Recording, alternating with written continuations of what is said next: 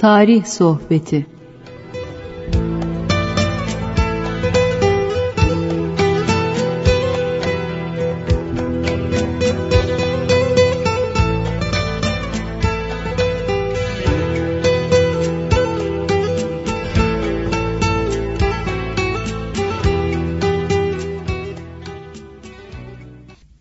Merhaba kıymetli dinleyenlerim. TGRT FM radyomuzun bir tarih sohbeti programında daha sizlerle buluşmaktan dolayı sevinçliyim. Bugünkü yayınımız esnasında tek tek masada Muhittin Yaygıngöl bizlere yardımcı oluyor. Gökhan Güler Bey de yönetmen masasına sizlerden gelecek telefonları bekliyor. Programı hazırlayıp bir saate yakın müddet içinde sunmaya çalışacak olan ben İsmail Yağcı, ekibim adına da sizlere güzel vakitler geçirmenizi diliyorum. Efendim, canlı yayına telefonla konuk alamıyoruz. Veya canlı yayında yanımda da kimse bulunmuyor. Sohbeti biz mikrofona karşı ve direkt sizlere yapmış oluyoruz. Sizlerle yapmış oluyoruz. Tabi canlı yayına konuk alan programlar yok değil var. Var ama bunun birçok riskleri var. Ee, devletin kanunlarına uymayı e, anayasa prensibi edinmiş olan e, TGRT FM ve TGRT e, televizyon kanalları haber olsun, belgesel olsun, EU olsun bunlar e, yönetmelik kanun ne diyorsa ona uymak esastır. Birilerinin kalkıp da canlı yayında söylenmeyecek bir şeyi söyleyerek başkalarına cevap hakkı doğmasından tutun da bazı kanun maddelerini ihlal etmeye varacak şeyler doğabiliyor. Biz baştan tedbir alıyoruz. Aman efendim insanlar heyecanı seviyor, kavgayı seviyor. Bazı yayın organları öyle yapıyorlar efendim. Kavgayı körüklüyorlar. Ondan sonra da birçok insanın canına da malına da büyük zararlar verilmiş oluyor. Bize telefonla ulaşabilirsiniz. Tarihle ilgili, bugünkü programımızla ilgili suallerinizi yönetmenimize iletebilirsiniz. Ulaşacağınız telefon numarası 0212 alan kodundan 454 56 46'dır. Faksımız da var aynı alan kodundan 454 56 26'dır. Radyomuzun e-posta adresini de vereyim sizlere yani mail adresini de vereyim ki mail atmak daha kolay oluyor. İnsanlarımız daha çoğalttı bunu kullanmayı. tgrt-fm et tgrt-fm.com.tr radyomuzun mail adresi tireler normal tiredir. Alt tire, üst tire değil. Şahsi mail adresim ise ismail.yagci41 et gmail.com Bu şahsi mail adresime bugün de hafta içinde de başka zamanlarda da tarihle ilgili olmak üzere ve bir de suallerin cevapları kısa olacak şekilde istediğiniz tarihi şeyi sorup mail gönderebilirsiniz. Öncelikle bugün sohbetimizin başında Kabusname isimli 1082 yıllarında yazılmış bir kitaptan alıntıyla başlıyoruz. İskender bin Kabus Hazretleri Kühistan Sultanı, oğlu Gilen Şah'a zamanımızdan 900 küsür sene önce nasihatname, vasiyetname olarak yazdığı kitap aslında bütün iyiliği arzu eden insanlar için, doğru yola gelmek isteyen insanlar için iyi bir rehber olarak. Niye iyi bir rehber? Çünkü Allah Teala'nın emirlerini dünya hayatına uygulayacak şekilde anlatmış İskender bin Kabus. Şimdi bazı ileri geri konuşanlar diyorlar ki ya tamam İslamiyet kardeşim namazını kıl iyi. E, oruç da tut. Bir şey demiyoruz ya. İyi ama kardeşim yani bu sosyal yapı ile ilgili sen Kur'an-ı Kerim açıp da ya bu böyle mi olacak şöyle mi olacak diyemezsin. Bunu çünkü devletin kanunları tanzim eder. Gibi şeyler söylüyorlar. Biz yani bunları söylerken, buraya temas ederken şer'i bir devlet nizamı, arzusu, isteği ile söylemiyoruz bunları. Düşünmüyoruz bile bunu. Ama İslamiyet'in insan hayatını düzenlemediği yani insan insan hayatındaki yaşarken insanların birbiriyle olan ilişkilerinde ya neyse kanun o. Kanun bu ilişkileri düzenliyor da niye 40 yıllık eşini adam sokak ortasında yatırıp da kesiyor? Kesmemesi lazım. Evet demek ki o düzenlemelerde bir hata var. Çünkü insanın ruh yapısı inkar edilemez şekilde insanın cismani yapısına etki eder. Yani onu yönetir. Vücudunun şoförüdür manevi yapısı. E, manevi yapıyı nerede göz önüne alıyoruz o zaman? Nerede alıyoruz? İyi vatandaş olun. Adam iyi vatandaşım ben diyor. Vergide de diyor şu kadar yaptım arkadaş diyor. Bak bir numaraya da geldim oturdum diyor. Evet. Ama bakıyorsun beri tarafta meşguliyet konularının çok daha dışına çıkmış ve devletin kurallarını birçok yerde çiğnemiş bir insanda olabiliyor bu. Böyle de demiyorum haşa. Onu demem. Denmez o. Diyen de yanlış söyler. Diyen olursa her yanlış söyler. Yani kimsenin görmediği bir yerde insanın o zaman suç işlemesi serbest mi? Hiç kimse görmüyor fiziki olarak. Niye? Kanun çünkü ihbara bakıyor. Ya o kötü muameleye muhatap olan kimse gelip ihbar edecek ya da onun kötü muamele yaptığını gören şahitlerden birisi gelecek ihbar edecek. Hatta ihbar bazen yetişmiyor. Sözlü ihbar e, karakoldaki tecrübeli e, idarecilerimiz birkaç defa böyle e, gençliklerinde yaş tahtaya basmış olabilirler. Arkadaş şu ihbarı bir yazılı yap bakalım diyor. Altına bir imza at diyor. Yo imza atamam. E, niye atamazsın arkadaş? Bunları bana anlatmadın mı sen? He? At bakalım imzanı. Belki de yanıltma çıkacak. Dolayısıyla insan hayatında şimdi benim birisinden borç alsam bu borcu vermem dinen şart mı? Şart. Kanunen şart mı? Şart. Peki kanunla dinin koyduğu kuraldan hangisi eski zaman? Yani daha kıdemli? Din 1400 sene, 1450 40 küsür sene önce allah Teala Kur'an-ı Kerim'inde emretmiş. Biz de tutmuşuz, borçlar kanunu Fransızlardan almışız, onu oraya koymuşuz. Gel otur bakalım hemşerim demişiz. Yani bir insanın bir kimseyi üzmesi, yani kalbini kırması, günah mı? Günah. O insan bu günahı işlememek için buna çok dikkat edecek. Öyle insan vardı ki kalbi ufacık bir rüzgar yeliyle kırılır. O kadar kalın kalpli insanlar vardır ki kalpsiz diyemeyeceğim. Onlarınki de varyoz kırılmaz. İkisi de kalp kırmaktır. Yani insan hayatı, insan hayatı dinimizin emrettiği bu güzelliklerle süslenirse inanıyoruz ki bu şekildeki ocakları söndüren hadiseler olmaz. Hemen konumuza geçelim. Çünkü anlatacağımız çok şey var.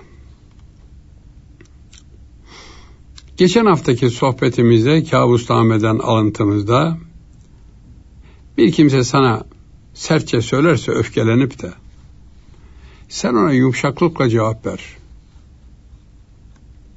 demiş idi. Ama cevap ver dediydi. Ama bunun bir de cevap vermemesi var. Ne buyuruyor? Ahmaklara susmaktan başka çare yoktur. Rahmetli hocamızı ilk tanıdığımız zaman bize ilk öğrettikleri cümleden birisi ve ma cevabı ahmakı ille sükut. Ahmak olanın sanki tek cevabı demek gibi bir manada susmaktır. Bir ahmağa verilecek cevap veya biz Türkçedeki ifadelere uydurursak en güzel cevap susmaktır. Veya ahmaka susmaktan başka cevap olmaz gibi. Bunu öğrenmiştik. Bakınız biz bunu 1955'te öğrendik. Bu zat 1082'de yazmış.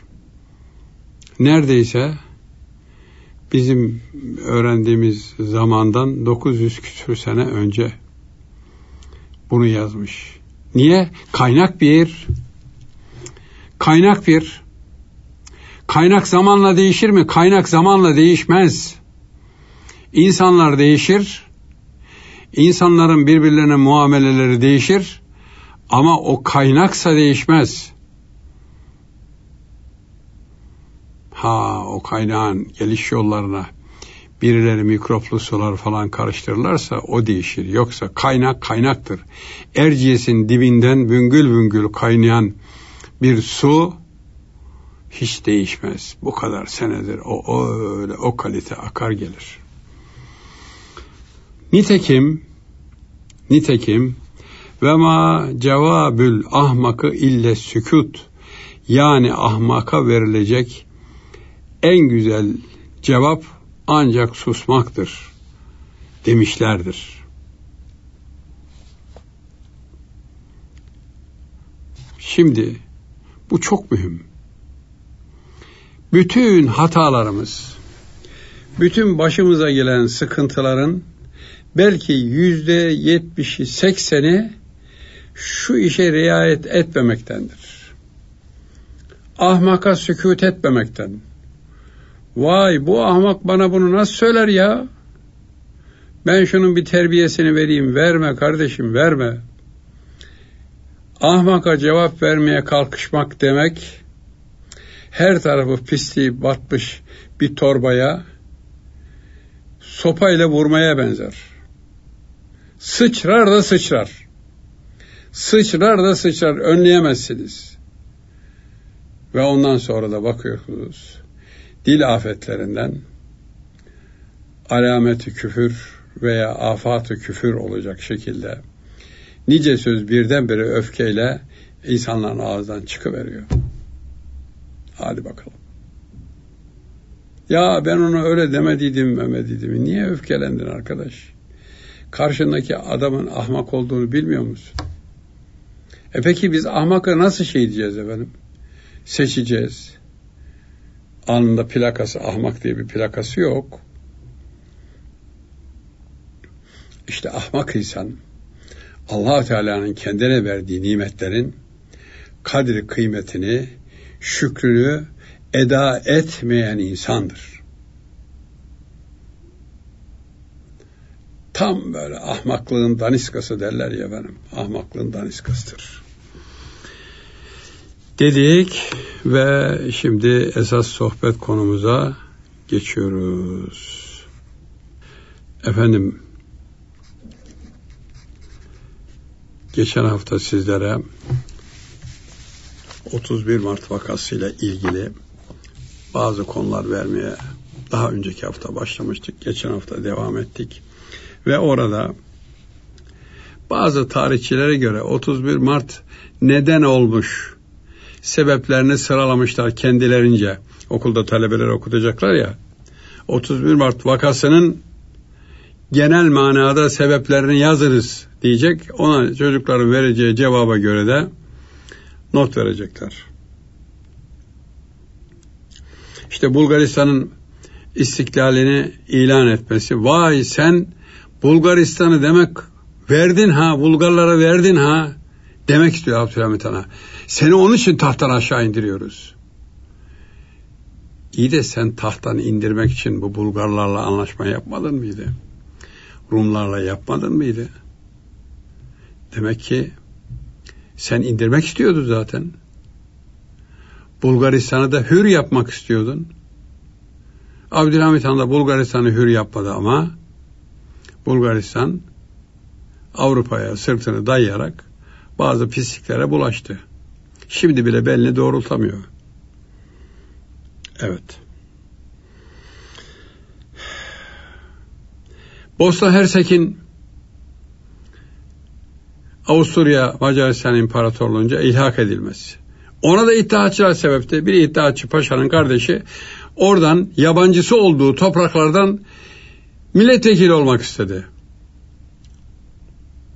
Sen misin dediler bunlar da. Bizden milletvekili çıkacak adamlar. Hiç Osmanlı ile arasında gerginlik olmayan Avusturya Macaristan İmparatorluğu sırf bu ahmaklıktan dolayı kitap üzerinde bana ilhak ettim dedi ama hiç valiyi falan da değiştirmedi. O kadar iyi niyetle bunu yaptı ki Osmanlı'yı incitmekten korktu. Bunu suç saydılar Abdülhamit Han'a. Tarihçiler. Girit halkının Yunanistan'a bağlandığını suç olarak gösterdiler. Girit Yunan'a bağlandı. Girit'in başından geçen hadiseleri bilmeyenler böyle yaparlar. Adakale Tuna üzerindeki efendim Avusturya askerlerince işgal edildi. Bu da bir suç Abdülhamit Han'a. Ne büyük siyasi suçlar işlemiş. Ve İttihat Terakki'nin bunlar karşısında aciz kalıp bir şey yapamaması da yine Abdülhamit Han'ın suçu olarak konmuş. O da ne demektir anlaşılmıyor.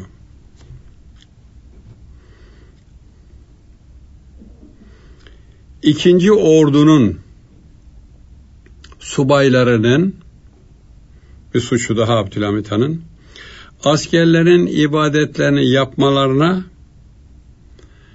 talim ve eğitimi ileri sürerek mani olmaları.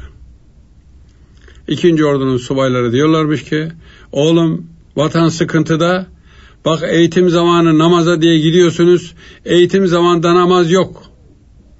Eğitim de bir namaz demektir. Bizim gençliğimizde de böyle dediler efendim. Dediler. Evet. Ondan sonra görev yaparken canım topla da namazlarını akşamları evde toplu kılarsın diyenler oldu. Görev mukaddestir. Kimse bir şey demedi ki görev mukaddes değildir demedi ki biz. E peki görev esasında maça kız oynamak ne olacak? Ya işte vakit öldürüyoruz ya. Diyorlar. Evet. İttihat Terakki Cemiyeti'nin başka bir suçlu Abdülhamit Han'a İstanbul'da planladığı bazı suikastler neticesindeki birçok siyasi cinayetlerin katillerini hükümetin yakalayamaması. Hem İttihat Terakki 1908'de Balkanları ayağa kaldırıyor. Abdülhamit Han'a meşrutiyeti ilan et. Baskısı yapıyor. Meşrutiyeti ilan ettiriyor. Ondan sonra da birçok insanları köprü üstlerinde gazeteleri, gazetecileri kurşunlatıyorlar. Suikastlar düzenliyorlar. Efendim Abdülhamit Han bunların çaresine bakmamış. Bunları yakalatamamış. O zaman tahttan inecek. Peki 1909'dan sonraki cinayetler ne oldu? Beyler, siz Abdülhamit Han'ı ittihatçılara çare bulamadı diyorsunuz ama ittihatçılara imparatorluk 1909'dan sonra hiç çare bulamadı. En sonunda kendilerinin en ileri seviyede görevli adamlardan Mahmut Şevket Paşa'yı bile kendileri öldürttüler. Bu adam Abdülhamit Han'ın ekmeğini yedi. Her ne kadar bizimle beraberse de yarın öbür gün bize mani olur diye. Çemberli taş gibi İstanbul'un o gün en merkezi yerinde güpe gündüz cenaze alayı numarasıyla arabasının önünü kestirip kurşunlattılar. E kimse bulmadı Mahmut Şevket Paşa'nın katillerini. Bunun içinde memlekette ihtilali olmadı. Enver Paşa'nın el arkasında aslı aslı kesti kestikti. Tarihçiler bu maddeleri böyle sıralarlarken hasreten yani numune olsun diye bu maddelerin sıralanışını sizlere e, sunmaya çalışıyorum kıymeti dinleyenlerim. Evet. Basından bir madde daha var onu da söyleyeyim de siyasi cinayetten sonra. Hükümetlerin istifası, İstanbul'da siyasi cinayetlerle hükümetin katilleri yakalamamada aczi, siyasi buhranın devam etmesi, İttihat ve Terakki'nin hükümete müdahaleleri. Peki bunu yazan tarihçiler, bu özetleri çıkaran tarihçiler İttihat Terakki'nin hükümete müdahalelerine nasıl karşılık geleceğini bilebiliyorlar mıydı acaba? Bir çözüm şimdi bile olsun söyleyebilirler mi hayalen de olsa? Bir madde daha. Basından sansür kalkınca herkes istediğini yazmaya başlamış. Karşılıklı ithamlar diz boyu olmuş. Abdülhamit Han devrinde bulunmayan Derviş Vahdeti'nin çıkardığı Volkan gazetesi gibi basın organlarının halkı tahriki, azınlık gazetelerin milli maksatlarını ortaya dökmesi.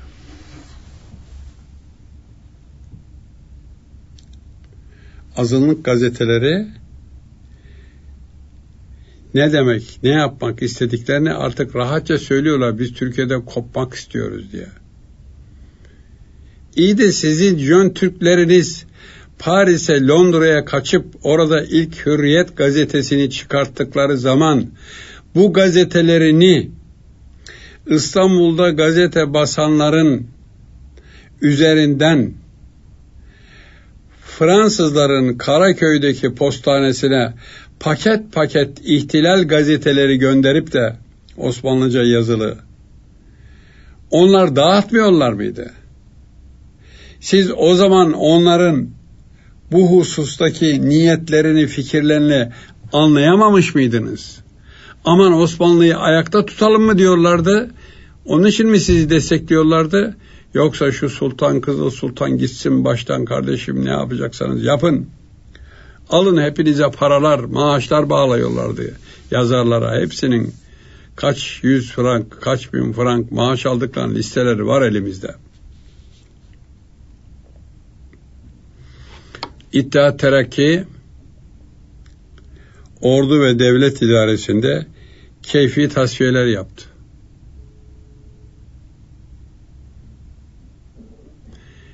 İttihat Terakki geliyor ihtilal yapıyor, başkenti basıyor, halifeyi, padişahı tahtından indiriyor. Ondan bahis yok.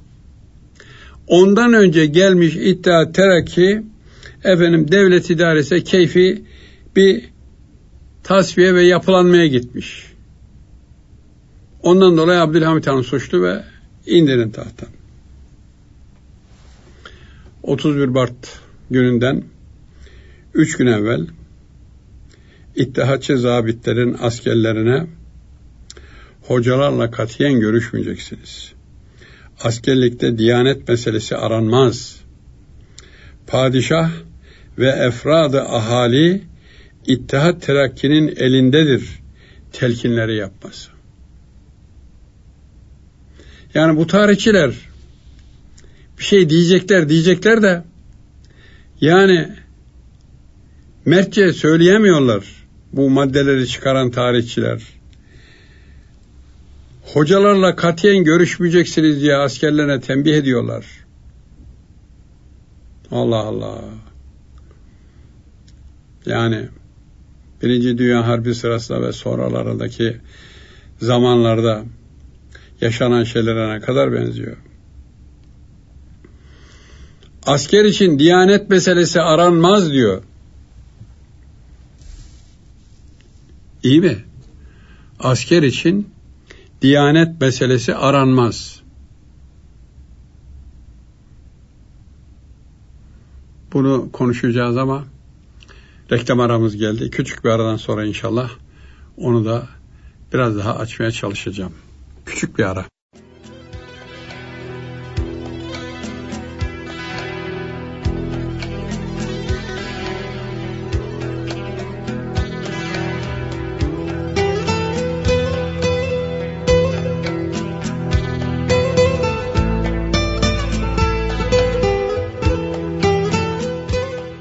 Evet, kıymetli dinleyenlerim, tarih sohbetimizin, TGRT FM Radyosu'nun tarih sohbetimizin ikinci bölümüne başlıyoruz. 31 Mart'tan 3 gün önce yani 28 Mart'ta İttihatçı zabitler bütün birliklerinde sanki merkezden emir almışçasına diyor, diyor ki bir hocalarla katiyen görüşmeyeceksiniz.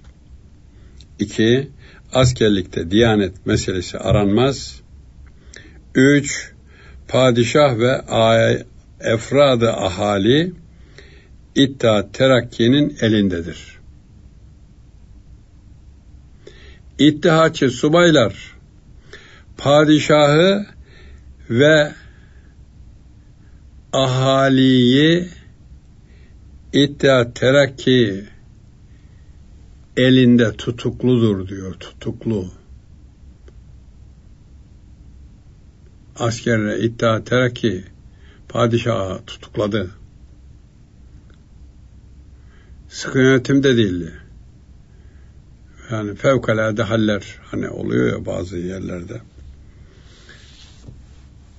Üç gün önce bunu bangır bangır bangır söylüyorlar askerlerine.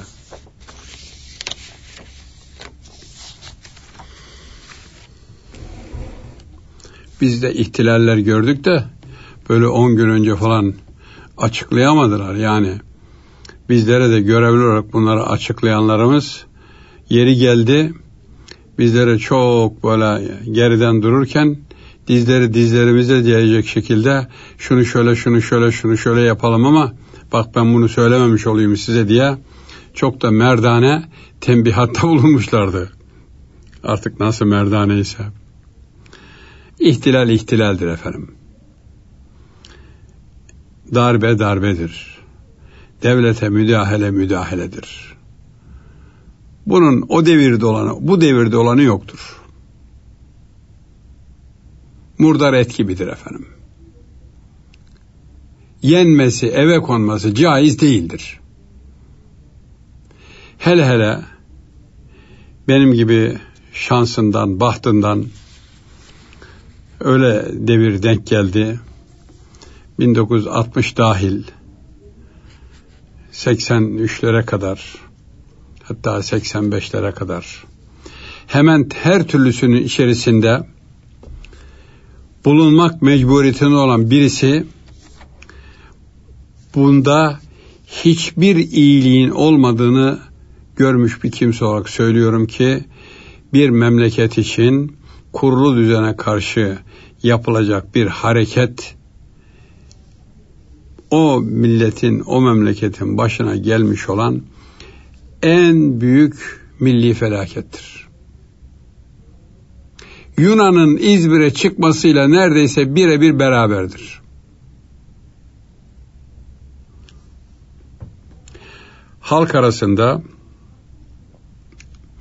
ittihat ileri gelenlerin mason oldukları yayıldı.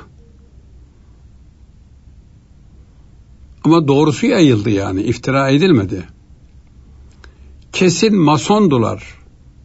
Hatta öyle ki 1909 31 Mart vakasından sonra idareyi ele alan İttihat Terakki'nin ileri gelenleri memleketin sıkıntılarına çözüm bulacakları yerde bazı üst kademe nevzuhur yeni terfi etmiş paşalarını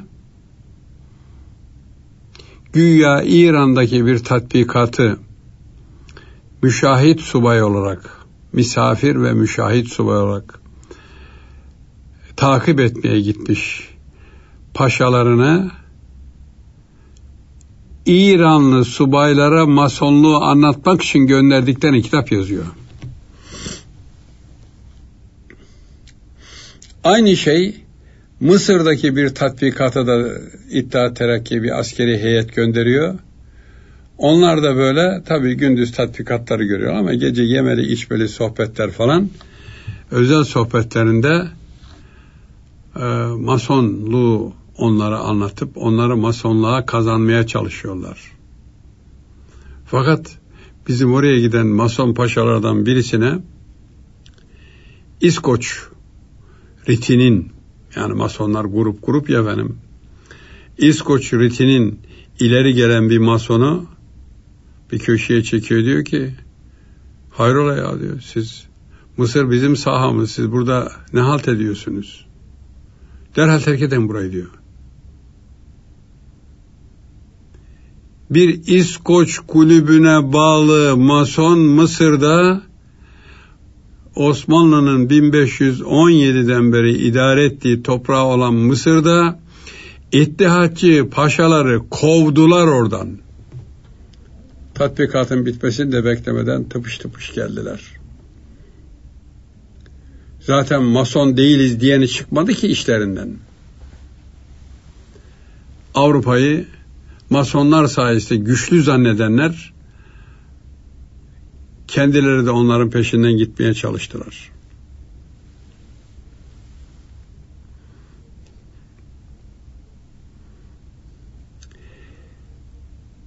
...31 Mart vakasından önceki hadiselerle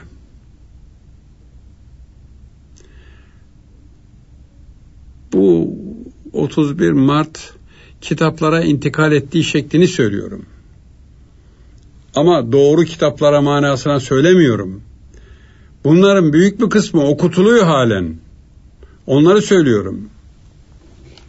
İttihat Terakki'nin liderleri 1908'deki meşrutiyet ilanından sonra Said Paşa hükümetinde kesinlikle görev almadılar. Halbuki bunu Abdülhamit Han da biliyordu. O telgrafçılar çektirenlerin ittihatçılar olduğunu, meşrutiyeti isteyenlerin ittihatçılar olduğunu, iktidar değişikliği isteyenlerin onlar olduğunu biliyordu. İttihatçılar kendileri zaten biliyorlardı. Madem ki böyle meşrutiyet dediniz, onlara görev teklif edildi. Bir tane ittihatçı Said Paşa kabinesinde ilk kabinede görev almadılar, hükümete iştirak etmediler. Bu kalın çizgilerle çizilecek bir husustur. Ayrı bir araştırma konusudur. Partili olan küçük rütbeli subaylar genç ve tecrübesizliklerini düşünerek aman dediler ya biz hükümete girersek bu devlet ricalin işini bilemeyiz. Kötü bir duruma düşeriz. Diye onlar da çekindiler. Çoğu da genç subaylardı. Çünkü ittihatçıların en yüksek rütbeli olanı binbaşı rütbesindeydi o zaman. Sonra Enver yarbay oldu, albay oldu derken paşa oldu. Resteli Niyazi yüzbaşıydı efendim. Bunların devlet tecrübesi de yoktu. Yüzbaşı ben aşağı gördüğümde değil, bir insanın yüzbaşı olmayı e, beklerken 12 senesi geçer efendim. Bir subay harp okulundan mezun olduktan sonra 10-12 senesi geçer ki bir yüzbaşı olabilsin.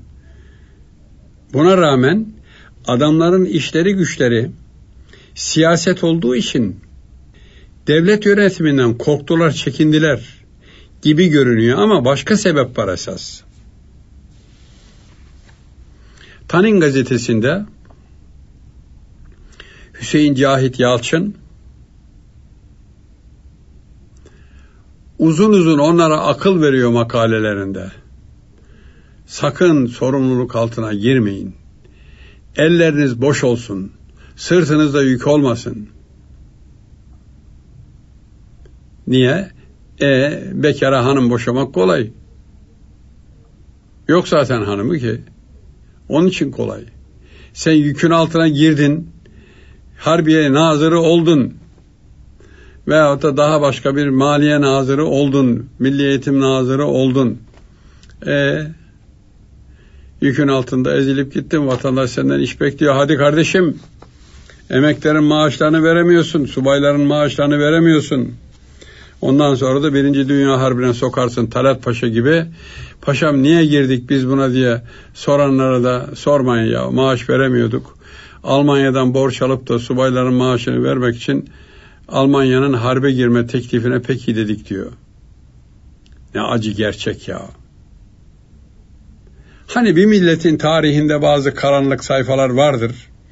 Ama ak sayfalar daha çoktur. Bu milletin tarihini yabancı tarihçiler e, ileride devlet adamı olacak kimselere talebeyken okuturlar. Bakın işte Türk tarihinden, Japon tarihinden, Rus tarihinden şöyle şöyle örnekler diye. Bunu hangi devlet okutsun efendim? Maaş vermek için harbe girme. Ancak kafaları bozacak bir şeydir bu. Ve bu Hüseyin Cahit Yalçın'ın sonra çok karıştırdığı şeyler var. Bu yazıları neticesinde hiç kimse kabineye girmedi. Bütün iktidarın ağır yükü Said Paşa hükümetinin üzerine bırakıldı. Mı? Bırakılmadı. Bırakılmış gibi yapıldı. Her yerden didik didik edildi. Bakanlıklardaki bulunan sivil memurlar ve askeri görevlilerinin hepsini ittihatçılardan tayin ettiler. Evet başta bir nazır var. Said Paşa'ya karşı sorumlu, başbakana karşı sorumlu. Fakat bütün işler ittihatçı subayların elinde. İmza mı atıyorlar? Hayır. İmzayı nazır atıyor. Müsteşar varsa müsteşar atıyor. İşte o atıyor, bu atıyor. En sonunda padişaha imzalatıyorlar. Fakat bütün bu pişirme işlemini ön safhada görev almayan ittihatçılar hazırladılar ki kendilerinin padişahı tahttan indirebilmek için kendi adamlarını her türlü devlet adamını İstanbul ve civarına İstanbul ve civarına doldurabilmek için ve doldurdular. Yani Abdülhamit Han'ın etrafını etten duvar ördüler. Bu etten duvarın bütün tuğlaları ittihatçıydı efendim. İttihatçılar nazır yardımcılığı falan filan gibi görevlere hayır demediler. Ama nazır olmadılar. Hem iktidar almadılar hem de o bakanlıklardaki görevlerinden dolayı istedikleri bütün tasarrufları yaptılar. E bu tasarruflara karşı gelenler olmadı mı canım? İyi insanlar yok muydu? Vardı. Bunları götürdüler işte efendim. Bunları götürdüler. Adamlar oradan kaçmakta selameti buldular. Kaçamayanları da suikasta uğrattılar.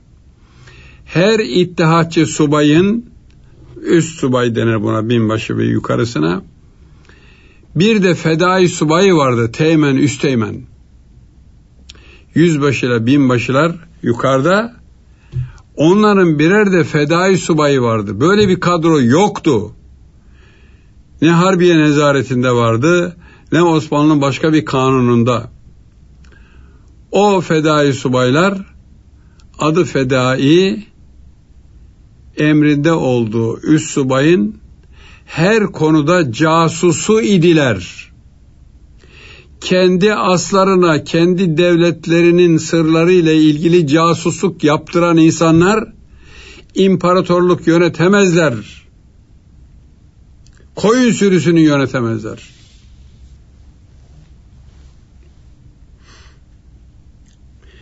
İttihat Terakki'nin merkezi Selanik'teydi.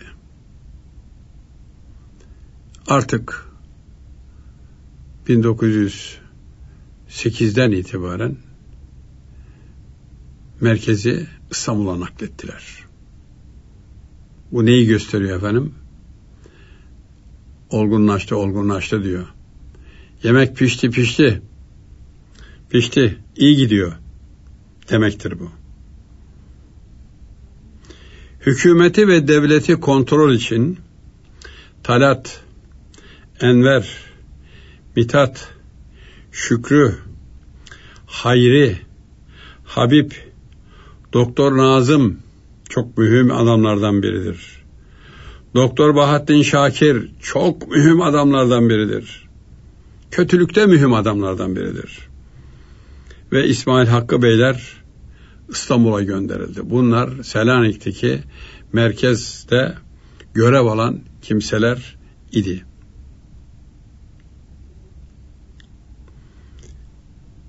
Ve bu Doktor Nazım, Bahattin Şakir,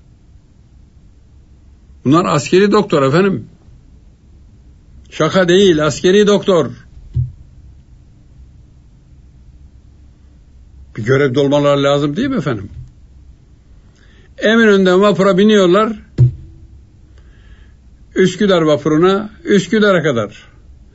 Vapurda meydana çıkıp halka karşı hürriyet münakaşaları yapıyorlar karşılıklı. Halkı bilinçlendirmek için kendilerince. Halk bunların belasını bildiği için ağzını açıp bir şey diyemiyor askeri doktor devletten maaş alıyor ve Eminönü ile köprüyle yahut da Galata Köprüsü'yle Üsküdar arasında giden gelen vapurlarla her seferinde başka bir vapurda karşılıklı güya tartışıyorlarmış gibi yüksek sesle ortaya çıkıyorlar efendim. Orta oyun oynuyorlar. Halkı şimdiki ifadesiyle bilinçlendirmek, bilinçlendirmek için yani şuurlandırmak için yapıyorlardı bunu. İşlere girmediler ama hükümetin işlerini de sık sık dolaylı yoldan müdahale ediyorlardı. Hükümetin atacağı adımları küçük küçük attırıp veya hiç attırmamak için ellerine gelen her şeyi yaptılar. Elini kolunu bağlıyorlardı. Böyle olunca da bir iktidar var, bir hükümet var, az içinde. Halk da bu hükümetten ister istemez ümidini kesiyor. Ne kadar Abdülhamit Han'ı severse sevsin, ya devlet, devlet bizi yam yam yam yamların eline bıraktı diyor. Padişahı da böylece devlet işlerinden uzak tutmaya çalıştıklarını zannettiler. İttihatçılar. Tabi padişaha bilgiyi akıtmamaya çalışıyor. O kendi bilgisini akıtıyordu. Onun için de padişaha kızarlar hafiye düzeni, hafiye düzeni diye kendileri padişahla efendim halktan gelecek bilgilerin gelip geçeceği yola bir duvar ördüler, kapattılar. O bilgi gelmiyordu.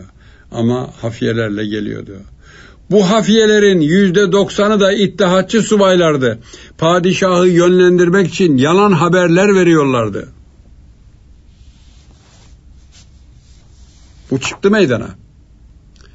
1909'da 31 Mart vakası olduktan sonra Yıldız Sarayı soyulduğunda Yıldız Sarayı'ndan ilk kaçırılan şeyler Abdülhamit Han bütün bu jurnalleri efendim Cevhera rahmetli Darüssaade ağası ona tembihlemiş. Mühim olanları bana sen oku hepsini ama halk benim okuduğumu bilsin. Senin okuduğunu sakın bilmesin. Peki efendim diyor. Mühim olanları benim için ayır. Ben onlara bakarım diyor. Cevhera ondan sonra da bunları padişahın emri üzere sarayda çok güzel bir şekilde istifliyor, arşivliyor. Arşivden kendi raporlarını, kendi ispiyonlarını, kendi jurnal raporlarını iddiaçlar kaçırdılar ki halk bizi tükrükle boğmasın diye. Ya. Yani memleketi, padişahı, hükümeti böyle halktan aralarını açarak koparmak suretiyle tam bir ihtilal havasına büründürdüler. Ağustos ayında nazır tayini meselesini bir bakan tayin edecekler bir yere. Bu meselede ihtilafı ittihatçılar çıkardılar. Sana ne ya? Nazır ol diyorsun olmuyorsun. Olan nazıra niye karışıyorsun? Said Paşa da istifayı bastı.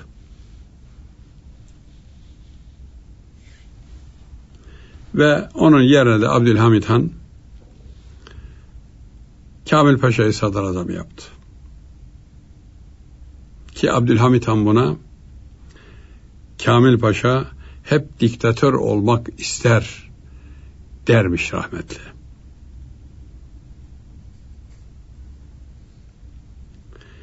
Kamil Paşa sadrazam olunca, başbakan olunca Nazım Paşa'yı da Harbiye Nazırı yaptı. Nazım Paşa iyi niyetli bir insandı. 24 Eylül'de yani bu kabine değişikliğinden şöyle bir buçuk aya yakın bir zaman sonra İttihat Terakki'ye muhalif olarak bir ahrar fırkası kuruldu. Bir muhalefet, ana muhalefet, yavru muhalefet diyorlar ya işte bir muhalefet kuruldu. Ve bu da Türk siyasi tarihinin Ahrar Fırkası ikinci partisi oldu. Fırkanın ileri gelenlerinin çoğu Türk asıllı değil idi. Bunların aralarında Celalettin Arif, Nihat Reşat Belger, İsmail Kemal, Ahmet Samim, Prens Sabahattin gibi kişiler vardı. Ahrar'ın bünyesinde meşrutiyet aleyhtarı kimseleri ve daha sonra da ikinci meşrutiyet meclisinde yer alan Hristiyan mebusları topladılar. Ahrar daha beter bir şekilde geliyor şimdi. Meşrutiyetin ilanından sonra toplanacak meclis için yapılacak olan seçimler tabii ne olacak seçimden önce bir konuşma olmuyor mu şimdi efendim? Bu seçim nutuklarında halkı birbirine düşürecek iddialar ortaya atıldı. Adaylarca, partilerce, İttihat ve Ahrar Fırkası mensuplarınca. Ve seçim kampanyasının Bosna Hersek'te yürütülmesini protesto eden Avusturya orada İsmail Paşa'nın efendim e, mebus adayı, milletvekili adayı olması hususunu protesto ederek Bosna Hersek'i ilhak etti. İlhakını ilan etti. Türkiye'de hayır ben orada seçim yaparım demedi.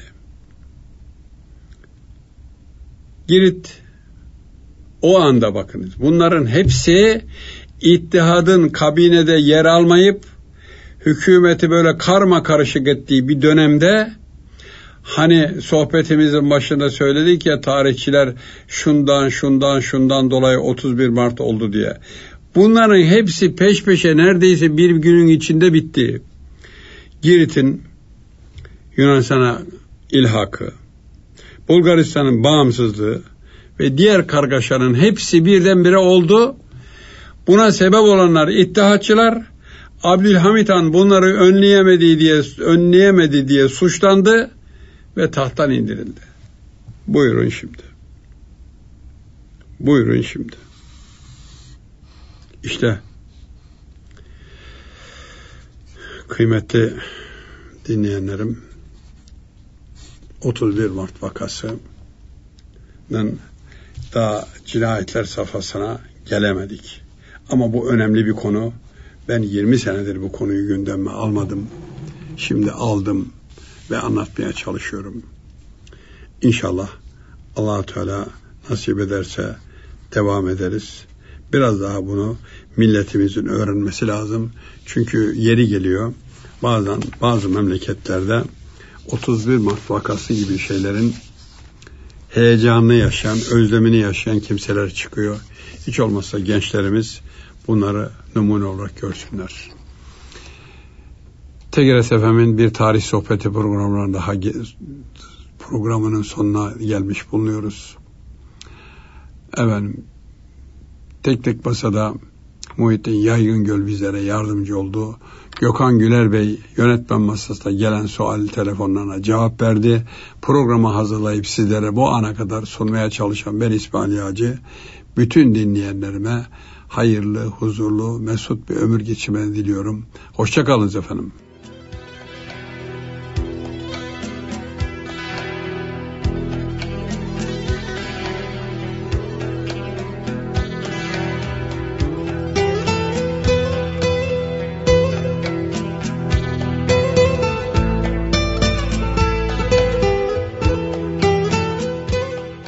Tarih Sohbeti